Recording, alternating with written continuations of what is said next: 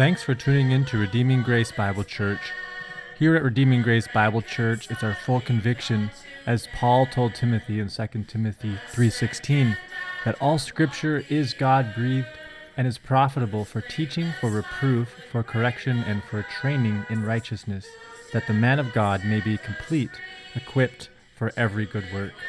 We pray as a result of this sermon, you come to see and know Christ more clearly and if you do not yet know Christ, that you might also come to see him as Lord and Savior.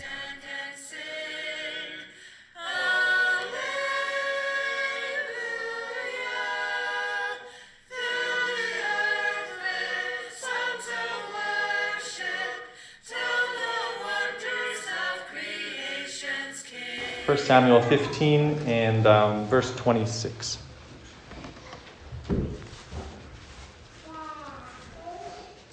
And Samuel said to Saul, I will not return with you, for you have rejected the word of the Lord, and the Lord has rejected you from being king over Israel.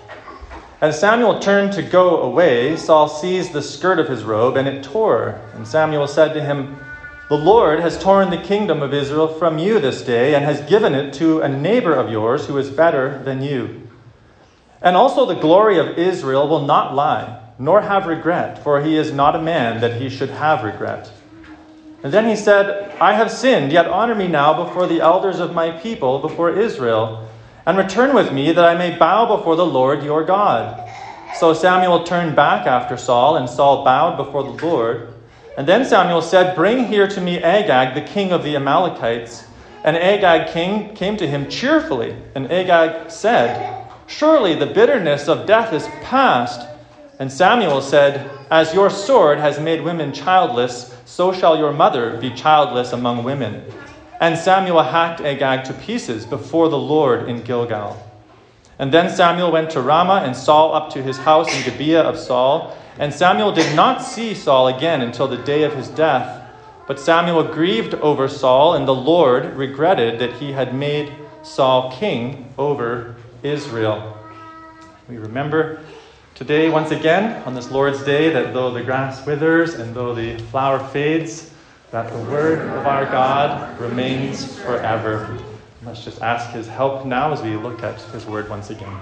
Father, we come before you, and Lord, we thank you for who you are, Lord, we praise you.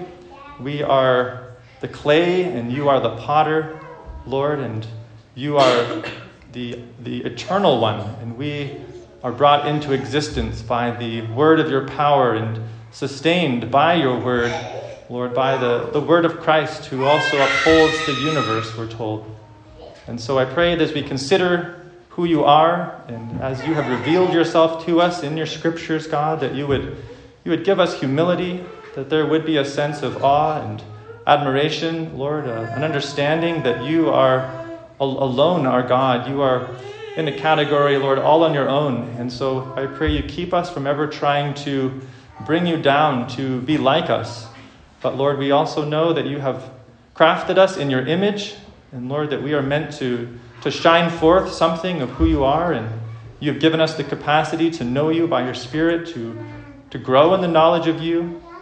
We know that Christ even defined eternal life, that it is to, to know you the one true God and Jesus Christ whom you have sent. And so I pray, Lord, that you would help me to expound your word in a way that is clear and beneficial, and that you would give receptive hearts and ears, Lord, from the young to the old, that there would just be, uh, Lord, a sense in, in each of us that uh, when we look into your word, that we are beholding you, the eternal one. And we pray this uh, even as we prepare to take of the Lord's Supper and remembering the body broken and the blood poured out, that we would continually keep our eyes upon Christ our King. And we ask this all in Jesus' name. Amen. You may be seated. Thank you. So, the title this morning is The Unchanging God. And uh, I have a little bit of a, a dilemma as I. Um, uh, David's going to be speaking in uh, several weeks. I'll my family and I will be going to Saskatchewan for my grandmother's funeral on the week, weekend of the 19th. So I'd given David something of a, a preaching schedule, and now I need to keep myself to that as much as possible for David's sake and mine. So that means I can't uh, maybe uh, stretch this out as long as I would like over another week or so. So I, I know I'm often guilty of trying to cram too much in, so please bear with me this morning. I want to try and look at this whole question in this chapter, especially of the unchanging nature of God, despite the fact that we have this tension in this chapter that we find both in the text we just read and also at the beginning. We're told that God regretted having made Saul, and yet Samuel clearly tells Saul God is not like man. He does not have regrets, nor does he lie. And so I want to try and look at this apparent contradiction here and hopefully help you to, to understand it in light of, of God's word and uh, in, in light of who we are and who God is. I don't know many of you enjoy um, your animals, you enjoy your pets. Um, maybe depending, you know, what relationship they are to you. I remember growing up on the farm, I really had very little affection for the cattle that always seem to demand so much time and attention, whereas uh, animals that maybe are more our pets, our dogs, our cats, we, we think more fondly of, perhaps. But uh, as you think about the, the animals that we have, the Lord has created these animals for purposes. Sometimes it's just uh, nice to have an animal around, or they, they serve a purpose of food, or laying eggs, or uh, doing work for us, maybe not as much today, but certainly in the past. And we know that even the animals have various personalities, various, various temperaments. You know, a, a dog, as you drive up into the yard, recognizes your vehicle and it, it is, it's happy, uh, you know, usually to see you. And uh, the Lord's given them this capacity to know something of us, to, to recognize us and distinguish us from, from a stranger who they may bark at. Or if you're like, uh, you know, our our dog, well, Nathan's dog, likes to howl at everybody, no matter how many times he's seen you, unless you're like immediate family. Uh, and, you know, then our, our, our, ducks, they seem to assume you're probably going to kill them. And they, they, as soon as they see somebody, they're running off into the distance. And, and, and, and you see the Lord's made these animals with a, a, a limited, a very limited capacity to, to know us and to communicate at some level. And yet there's obviously this large distance between humanity and the animals, despite what modern uh, so called science may want to say that these are our ancestors. We know the Bible distinguishes man as we are made in God's image. We're given the capacity to know God. And, and as we think about the distance between us and God, I think looking at the animals in us, it gives something of a picture. I mean, how would a, a dog communicate to another dog something of their master? Their vocabulary is very limited. Their understanding of who we are is very limited. It would have to be in very basic terms and, and, and in ways that are familiar to the animals. Of course, it's kind of a strange thought. We don't know exactly what they think of us. But surely the distance between the created animals and us as God's people is actually far less than the distance between us and God, who is the eternal one. And uh, I think many times as the angels hear of us trying to explain who God is, trying to talk of God, they must think that oftentimes our explanations are, are quite silly and uh, very childish, very, very uh, basic. And, and no doubt they are. But one of the incredible things as we think about the person of God is that He has, in His kindness and mercy, revealed him to, Himself to us in a way that we can understand, in a way that's relatable. He has used human language and, and imagery and, and pictures and even emotions to, to communicate to us something of what he is like. And we know we can never fully exhaust who, all of who God is. He is, he is so immense and so vast and, and infinite in all of his ways that we, we merely get glimpses here and there of who this God is, and we will continue to search this out throughout all of eternity. Who is this God?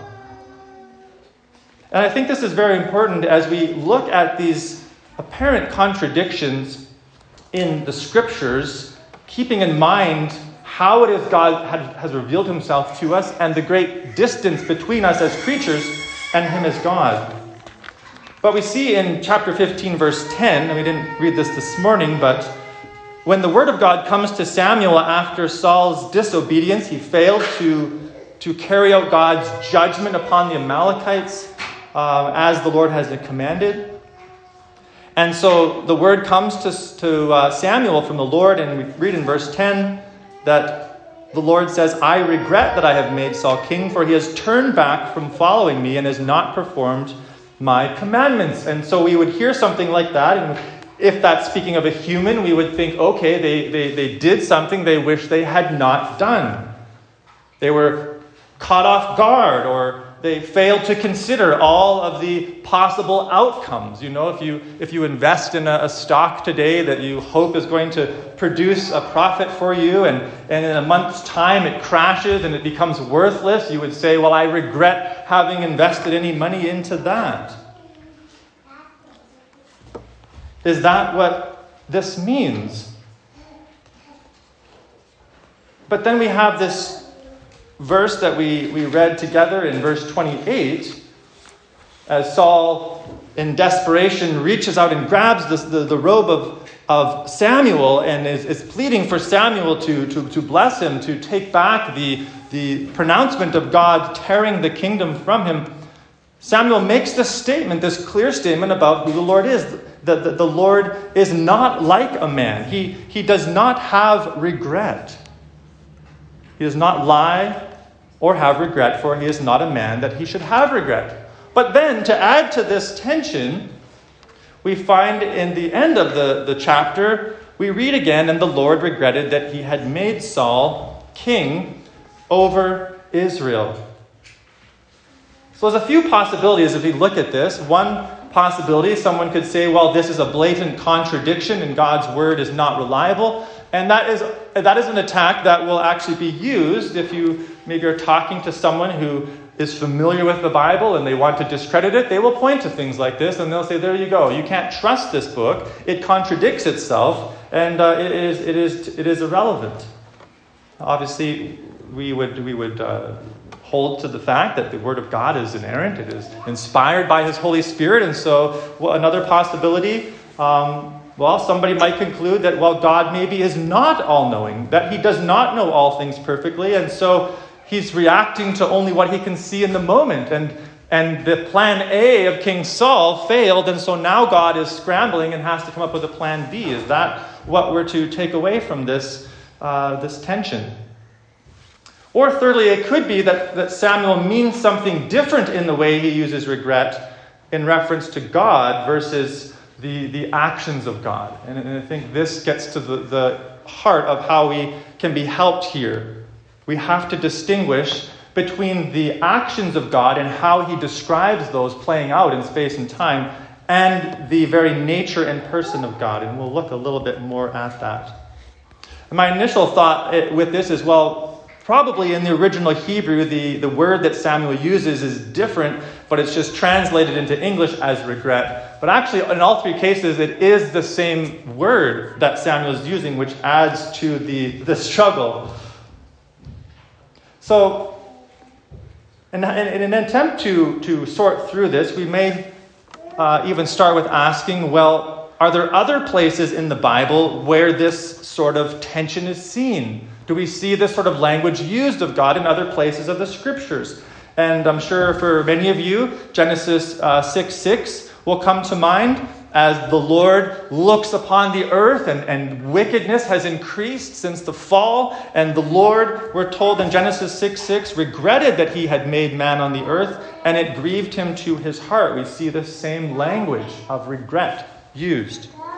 Or in uh, 1 Chronicles 21 15, after David had presumptuously counted all of his soldiers and uh, in somewhat of an act of, I suppose, pride, the Lord judges him and sends an angel to, to, to, to wage war against the people of, of God in Jerusalem. We read in uh, 1 Chronicles 21 15, and God sent the angel to Jerusalem to destroy it. But as he was about to destroy it, the Lord saw, and he relented from the calamity and he said to the angel who was working destruction, It is enough, now stay your hand. Or through the prophet Jeremiah, we see this sort of language in Jeremiah 18:5. Then the word of the Lord came to me, O house of Israel. Can I not do with you as this potter has done, declares the Lord? Behold, the clay, like the clay in the potter's hand, so are you in my hand, O house of Israel. If at any time I declare concerning a nation or a kingdom that I will pluck up and break down and destroy it, and if that nation concerning which I have spoken turns from its evil, I will relent of the disaster that I intended to do to it. And if at any time I declare concerning a nation or a kingdom that I will build and plant it, and if it does evil in my sight, not listening to my voice, then I will relent of the good that I had intended to do it. And God is using this language. If a nation uh, gives itself over to evil, then I will not do the good that I was going to, and I will, I will come against that nation. Or if an evil nation repents and turns from its wickedness, then I will show good to it. And we see again this language of, of relenting or. Um, sort of uh, regret, similar sort of language. Last one, Exodus 32 14. God is about to destroy the people Israel for their idolatry, and Moses intercedes on behalf, and we read the Lord relented from the disaster that he had spoken of bringing on his people. So, this is language that is, uh, especially in the Old Testament, used uh, describing God's actions towards both his people and also the nations of the world. So then we might ask well, what about the verses that teach that God is unchanging? Uh, do we see a lot of, of those sort of verses as well in the Bible? Verses that would declare that God is an unchanging God. And there's a list of those as well. I'll just read some of these off for you. I may not have time to turn to all of them. But uh, a famous one, Numbers 23 19, God is not a man that he should lie, or a son of man that he should change his mind. He has said, and will he not do it? Or has he spoken, and will he not fulfill it? Or Malachi 3 6, For I, the Lord, do not change. Therefore, O children of Jacob, are not consumed. Very fascinating verse. The Lord says, The reason that my people are not consumed is because I am an unchanging God. I do not change. Psalm 102:25 Of old you laid the foundation of the earth and the heavens are the work of your hands they will perish but you will remain they will all wear out like a garment you will change them like a robe and they will pass away the Lord is unchanging and it goes on but you are the same and your years have no end.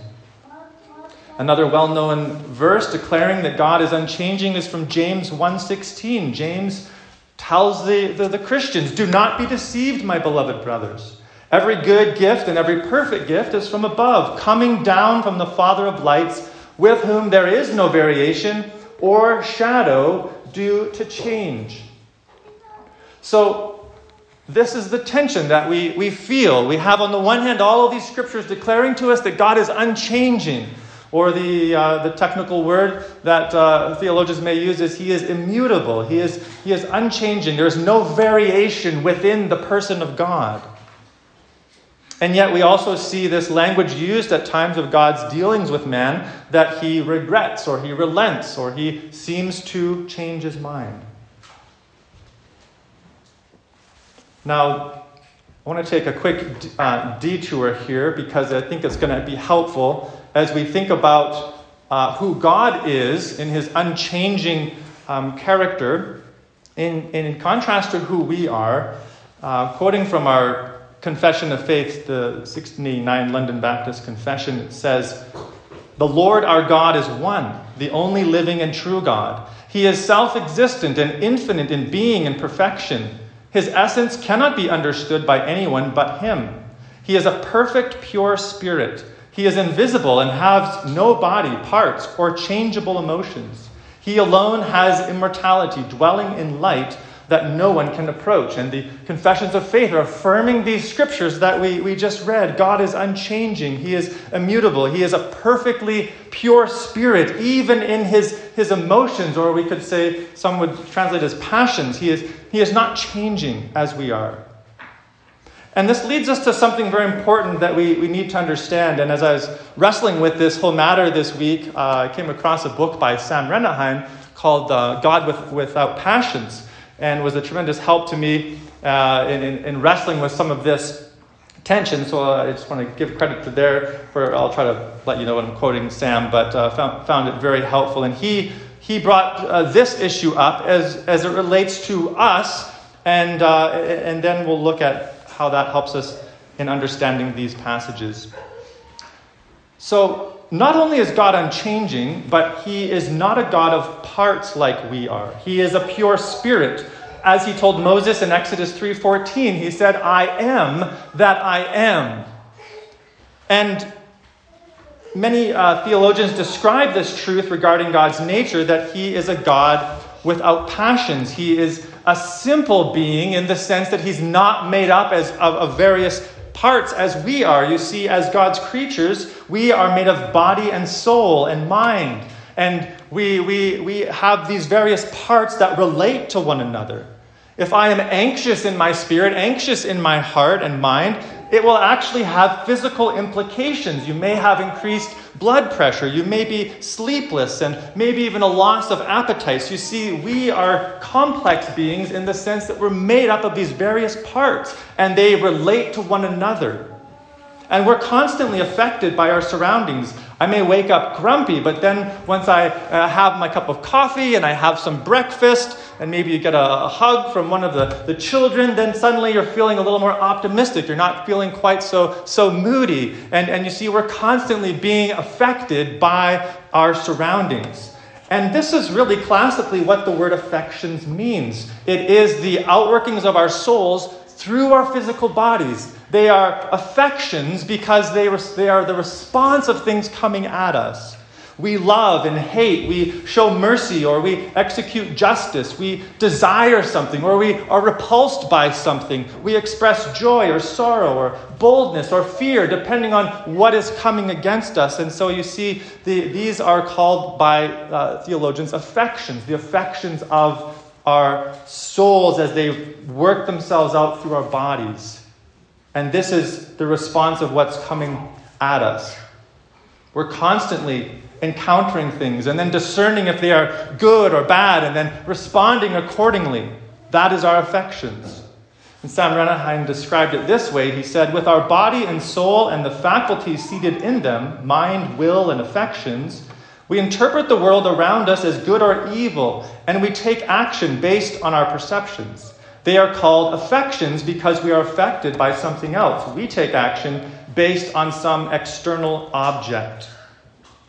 And we see this even in, in, in young children. Uh, one of the things I find fascinating about children is, is how they so fully express their affections. They, they really don't have a filter. We, we kind of learn to, to you know, suppress them or to conceal them as we get older. But for young children, they just, they just express everything that is going on inside of their, their heart and mind. And so if a, a child uh, has a balloon, for example, they, they are so happy that they are shouting and, and, and yelling with joy about this balloon, and they have to tell everybody around them about this balloon. But then at the same time, if that balloon pops, well, then it's immediate tears and sorrow and sadness and just the, the fullness of their affections due to these events changing uh, are expressed in young children. And oftentimes, it, uh, especially the, the joy that they can express over sometimes the most simple things can, can be rather contagious for us. We lose the wonder of of the moon at night or a bug crawling on a leaf, and a child looks at this thing and they're just amazed and overwhelmed with, with joy. And certainly, Jesus pointed to this as a picture of the sort of faith we ought to have in God. We see, um, for example, today clashing uh, affections with even perceiving things as good or bad. Today in the Middle East, we have this strange uh, uh, uh, situation unfolding across the world where some people are looking at what's happening in the Middle East. They see the Hamas as being terrorists, as having uh, brutally attacked Israel, and, and so they feel angry towards the, the, the terrorist group and defensive of Israel. Other people, um, you know, which is strange for us to perhaps understand, but they look at the events and they see Israel as overreacting. And so the way their affections respond is they are upset with Israel. And they have these massive protests, even in London today, to protesting the, the Palestine. And, and we see how our affections are the reactions to what we see happening around us. All right, and, and I know this is rather technical, but it will um, hopefully help as we uh, bring this back around to how this applies to God Himself.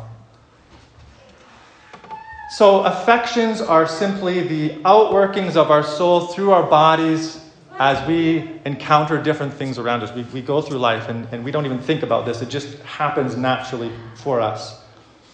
And some will make a further distinction from affections to passions. Now, uh, as I said, I know, sorry, I'm trying not to make this more complicated than it needs to be, but it will, I think, help in a moment, so bear with me. Um, some people would just say passions are the same as affections, and so they just use the two terms uh, synonymously. We, we have affections, they can also be called passions. This is part of who we are as, as God's creation. But I think it's helpful, um, as others will make a distinction, that passions are the perversion of affection. So uh, I may feel anger about an injustice, but if that anger leads me to rage, that becomes what some would define as a passion. Or if, if um, you know, fear or sadness, which, which are normal affections God would give us, that could lead to despair or utter hopelessness, then those would be described as passions.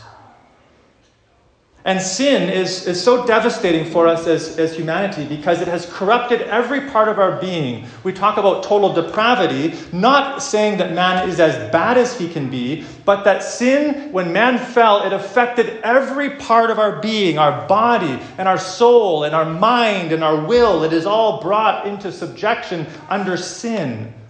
And this then distorts and affects the, the passions and, and the affections that God has given us as his people. The confession says, In Adam we are wholly defiled in all the faculties and parts of soul and body. Paul would talk in Romans 1 of foolish hearts being darkened when we exchange the truth of God for a lie. Our hearts are darkened. Paul in Ephesians 2 talks about how prior to, prior to God's work within us, we, we, we lived as children of wrath in the passions of our flesh, controlled by these impulses, corrupted by sin. So humanity has these affections, how our soul is, is working itself out through our bodies and our emotions, and we, we feel these things in a, in a very real way.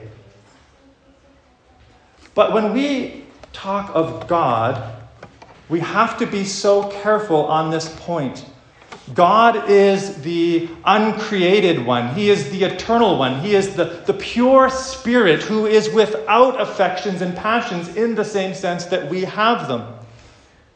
He's not altered by the things that he experiences or he encounters. He is unchanging in all of his attributes. And, and, and this is why many would, would refer to God as having not um, affections, but perfections. God is perfect in all of his being. He is, he is pure, he is, he is infinite. And he isn't affected by something to then become loving or feel loving or to feel merciful. He himself is pure love, pure mercy, pure justice. He is these things, and they flow out from him, whereas we, um, these things are often uh, the result of, of, of, of, things happening within us or circumstances that we perceive, and we, these affections rise up within us. But that is not so for God. And of course, we, we come right to the edge here of our, our ability to, to comprehend who God is. How can a, a, a, speck of dust upon this earth comprehend the infinite? We, we really can't. But it is important that we understand a vital difference here. Uh, quoting Sam Renihan again, he said, God does not have attributes, God is his attributes. God is all that he is. He is not the sum of his total parts. He is the one simple being, and, and our minds struggle to comprehend what that means. But again, we, we cannot bring God and the knowledge of God and, and who God is down to our level of understanding of ourselves, of our own experiences, and how we perceive the world and respond with emotions and love and anger and, and, and, and, and fear. This is not true of God. And so and I'll just give you these rather quickly. There are then four principles that help us with these passages in light of these truths. As we, as we look at a section like this, where on the one hand it seems that God regrets, and then yet we're told that God is not like man, He does not have regret, He does not lie, He does not change. Four principles that help us to understand these passages And the first principle then is that passages that tell us about God being uh, God's being or nature take priority over passages that describe God's action. So that's a principle that we have to keep in mind. When we have a text that is describing to us God's nature, his being, his character, those texts take precedence over the ones that are describing his actions to us in space and time. And that's a, an important distinction. So that's the first principle. Secondly, Scripture uses the physical features and emotional experiences of mankind in order to teach us about God. But we must not equate the human language used to describe God with God Himself. And what in the world uh, does all of that mean? Essentially, God has to reveal Himself to us in a way that we can understand and perceive it. And so God does reveal Himself describing human emotions and experiences and, and features, even. The hand of God, the arm of God, the eyes of God. But God is not a physical being, He does not have a body like men. And even the children should you know, remember that question. God is a spirit, right? He does not have a body like men. That is a profound and incredibly important truth. And so God uses language to help communicate himself to us and describe his actions, but we have to be careful that we don't take that language and then import it back onto the character of God. For example, I might say, you know, man, that hockey player was flying down the ice. Well, I'm not teaching that human nature can fly. Like according to our physical nature, we can fly in that statement. It's an expression, isn't it? And we understand that. That's not meant to tell me that human beings can fly. I'm saying that as an expression describing his action. And so if God says, I regret making Saul king, we don't conclude, well, that must mean God is changing his mind or he's capable of making wrong choices. You see, we can't use the imagery that's helping us understand his action to then say something about the character and nature of God. We have to keep that distinction. And so that's the second principle. And third principle human language and understanding cannot contain who and what God is. Revelation may be accommodated to our capacities, but it is not false. And I'm borrowing these principles from uh, Sam's book. But um, obviously, we understand that human language cannot adequately contain all of who God is. Now, that's not to say when God describes himself to us in these ways that it's wrong, but we just understand that it's limited. It's, it's, it's a very basic knowledge. Um, and, you know, the, even the, the term, the, the anthropomorphic, oh, I can barely say that word, but um, uh, use of language, it's, it's how God will describe himself to us in human terms, in human imagery, so that we can understand something of who He is. What other way can He reveal Himself to us? It must be in terms that we relate to and understand. And we all do this with our little children, don't we? Talking to a, a toddler. One of the, the cutest things with, with young children is the, the words that they say as they're trying to communicate uh, what they want or what they, they, they want to show you, and, and they come up with these adorable words. And I wish as a parent I had done a better job of writing down some of those phrases. I, I did create a little note on my phone, and I was trying to uh, write them down when they come across them because they're, they're so funny when you hear them, but a few years go by and you tend to forget. Um, and as parents, we understand that sometimes you must stoop down to the level of the child and communicate with them in terms that they understand. And, and then as parents, you kind of get used to sounding rather ridiculous uh, in public many times as you talk to your little child because you, you're using words that they can grasp.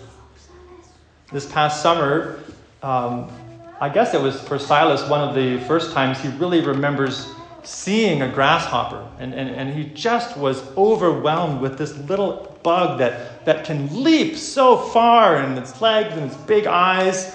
And uh, he's just very amazed by, by grasshoppers. I know even just the thought of it, for some of you who are farming and, and have fields, it's a, a horrendous thought, and you wish I had not brought up the idea of grasshoppers, that uh, you, you, despise these little um, uh, vegetation destroying machines. But for Silas, he couldn't say grasshopper. It, it kind of got all jumbled as it came out, so they were hoss grappers. And I tried a number of times to, to correct him, But then eventually what I found was I was also calling them Hoscrappers, and people were like, what in the world is this guy talking about? These are not, these are not Hoscrappers. But, uh, but then in communicating with him, we, we start, sometimes use the language, right, that, that they are using and understand. And I used to be very stressed that, well, maybe he'll say this for the rest of his life if I don't correct him. But, you know, in actuality, I've never met a, a five or six year old that is still saying that. Is, I just tend to enjoy it now. Or a, a mother who is talking with her little daughter about her, her widow blankie or her, her dolly wally. And, and, and, and you, understand that when the mother is doing that, she, she's not displaying some inability to speak. She's communicating with her child in a way that her child understands. And this is what God must do for us. He must stoop down in using the English language, using pictures and images that we understand to describe Himself because He is infinite. And so we obviously, as a principle, can't limit God to our language, realizing that it is inadequate.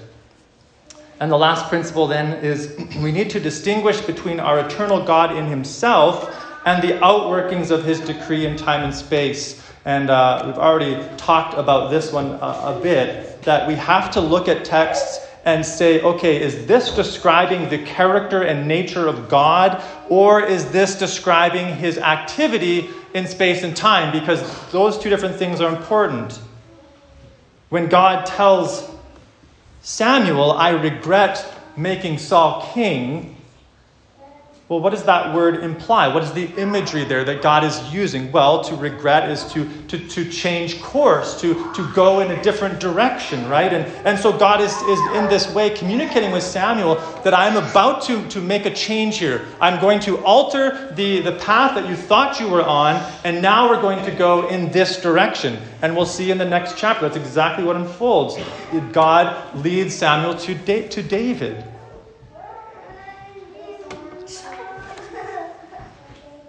So, the, the point of connection that God is making is not to say that God uh, is changing or he is altered by this circumstance, but simply that he is changing his activity. He's about to do something different as it relates to us. Martyn Lloyd-Jones actually found a statement from him on this very issue. He said, um, How can you at one time uh, and at the same time say that God is immutable and unchangeable, and still tell us that the Bible talks about God repenting. Because repentance means to change one's mind. And clearly the answer is this, he says God's character never changes, but his dealings with people change. And that then is what we are meant to understand. We can hold fast to 1 Samuel 15 29 and also the glory of Israel, Samuel says, will not lie or have regret, for he's not a man that he should have regret. Samuel wants the reader to understand this clearly. By God saying, I regret making Saul king, don't take that to mean God is a God who is changing or is altered by the circumstances around him. His, his decree is unfolding moment by moment exactly as he had planned. Of course, he knew Saul was going to be a terrible first king. That was the point. He gave them the king they wanted, they deserved, as a picture of the foolishness of man's strength and man's wisdom. And then God has already set the stage for the king after his own heart to come forward and really prepare the way for Christ to come. God is orchestrating all of these things. And so we have to be careful and humble as we wrestle with these tensions. And so, as Christians, I believe we can, we can most definitely rest assured that God is indeed unchanging. He is forever the same. He is, he is the perfect, pure being who is not altered by the things that unfold in space and time. He is infinitely eternal and holy. And we can trust that all He has promised to us will come to pass. Why? Because He is the unchanging God. If God is subject to change, then we cannot know certainly anything the laws of logic, of mathematics, of the, the, the, laws of nature which God has put into place, the, the Word of God, the promises of God, the, the work of Christ, and the hope of, of uh, glorification of all things, if God is able to change, then all of that is lost. We stand upon the bedrock of the immutable God, and we are right to stand there. Charles Spurgeon said, We have an unchanging gospel, which is not today green as grass and tomorrow dry hay, but always the abiding truth of the immutable Jehovah. We can rejoice in this attribute of God and give thanks that He has revealed His activity to us in ways and terms and imagery that we can understand and perceive. And even as we prepare to come and take the Lord's table, to take the bread and the cup, it's a picture, a reminder that the Lord is faithful to his promise. He will bring about the fullness of his salvation in our lives because Christ came into the world as he promised, according to his eternal plan. Jesus came and offered up his life upon Calvary. He rose from the grave on the third day, and we trust this is a full, sufficient atonement because God has declared it so, and he will not change his mind. By his grace, we have been changed and will never live again under the tyranny of sin. For God will not revoke his word towards us in Christ. He cannot lie. He is not a man, but God over all. And so let us rest in the perfections of God. Let us rest in our immutable, unchanging God who is at work even now in space and time. And so let us pray as we close there as we prepare to take the Lord's table together. Bow with me, please. Heavenly Father, we come before you, and Lord, we are mindful even of, of Job's response, Lord. The, the temptation to simply place one's hand over our mouth, Lord, and realize that, Lord, our, our view of you is, is so small and so inadequate so often. Lord, the, the human language fails to adequately describe and explain who you are. You, you cannot be contained in language. But we also give you thanks, Lord, that in your mercy and in your love, you have revealed yourself to us in ways that we can perceive and understand. And so, God, I pray as we, as we see, uh, Lord, these, these revelations, as we see even language sometimes used that might appear to be contradictory, God, that we would not question your character that has been made crystal clear to us, that we would, Lord, stand firm upon you who are the unchanging one.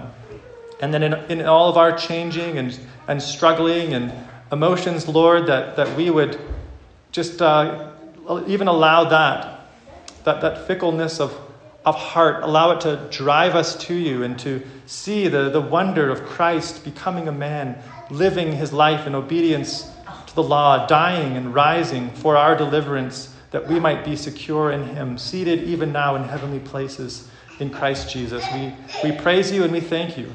And we ask that you, by your Spirit, continue to open our minds and understanding, that we might worship you rightly in spirit and truth, and praise you, Lord, as you alone are God over all.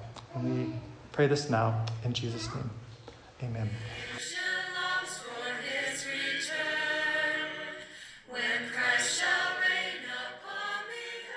Thank you for tuning in to this sermon preached at Redeeming Grace Bible Church. If you would like to find out more about Redeeming Grace Bible Church or find other sermons and resources, please visit us online at www.redeeminggracechurch.ca. And we pray that the Lord bless you and keep you, the Lord make his face to shine upon you and be gracious to you, that the Lord lift up his countenance upon you and give you peace.